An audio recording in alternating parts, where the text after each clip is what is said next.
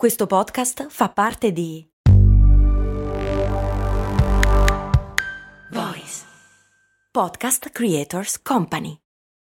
When you need mealtime inspiration, it's worth shopping Kroger, where you'll find over 30,000 mouthwatering choices that excite your inner foodie. And no matter what tasty choice you make, you'll enjoy our everyday low prices, plus extra ways to save, like digital coupons worth over $600 each week. You can also save up to $1 off per gallon at the pump with fuel points. More savings and more inspiring flavors make shopping Kroger worth it every time. Kroger, fresh for everyone. Fuel restrictions apply. Max Corona, che sono sempre io, presenta Brandy. Brandy. Ogni settimana, dal lunedì al venerdì, un distillato di fatti curiosi dal magico mondo del marketing e del business in generale. Brandy. Servire freddo. Brrr.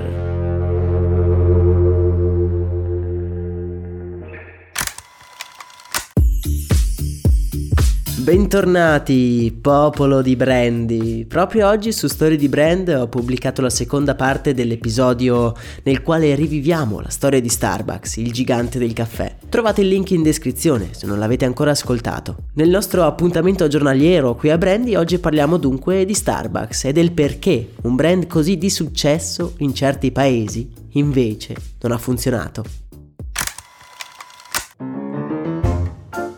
Il caso meno interessante in questione è forse quello relativo al nostro paese. Abbiamo ripetuto fino alla noia come l'Italia sia uno dei mercati più sofisticati e radicati nella nostra cultura per quanto riguarda il caffè. Quindi nessuno di noi si è stupito quando qualche anno fa Starbucks ha annunciato l'apertura dei suoi primi negozi senza poi affondare mai il colpo, capendo forse la scarsa recettività degli italiani verso quel tipo di concept. Per spiegare questo fallimento, se così vogliamo chiamarlo, ci sono vari motivi, ma quello su cui voglio rimarcare la vostra attenzione è quello su come noi italiani consumiamo il caffè. L'utente di Starbucks va in questi locali marginalmente, per il caffè, ma forse di più per l'esperienza e la consumazione all'interno del locale è molto dilatata nel tempo. Ordini, ti siedi, sfrutti il wifi, eccetera, eccetera. Da noi bere un espresso invece è un rituale molto più veloce. Entri nel bar, due chiacchiere veloci se ti va, poi bevi e te ne vai. Poi indubbiamente le nostre città sono letteralmente invase da bar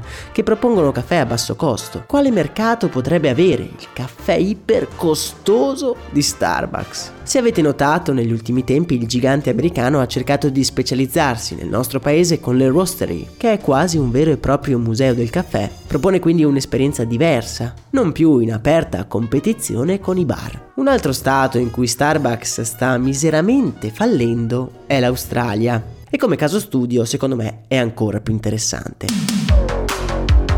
Innanzitutto, da che mondo è mondo la cultura australiana è molto simile a quella americana, forse ancora di più che coi vicini canadesi. Avendo un simile retaggio culturale e tradizioni molto simili, sarebbe logico pensare che il concept di Starbucks possa funzionare anche in Australia.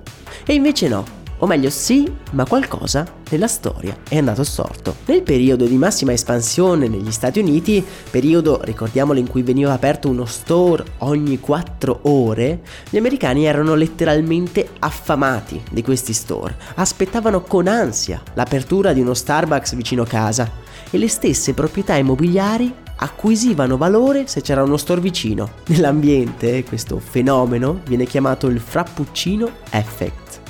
Ogni apertura quindi era un successo e sembrava che gli americani non ne avessero mai abbastanza. Vista la somiglianza del target, Starbucks ha pensato di replicare lo stesso modello anche in Australia, aprendo fin da subito un numero spropositato di caffetterie, non rendendosi però conto che così facendo toglieva irrimediabilmente un elemento fondamentale per il successo, ovvero l'attesa.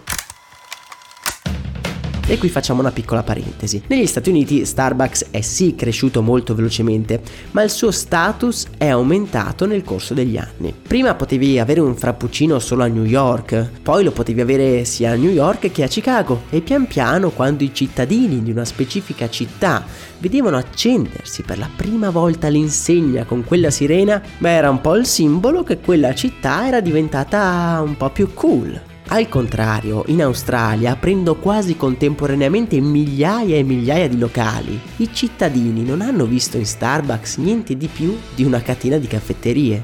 Per farla breve, il grande numero di caffetterie rendeva quelle caffetterie troppo disponibili per essere desiderabili.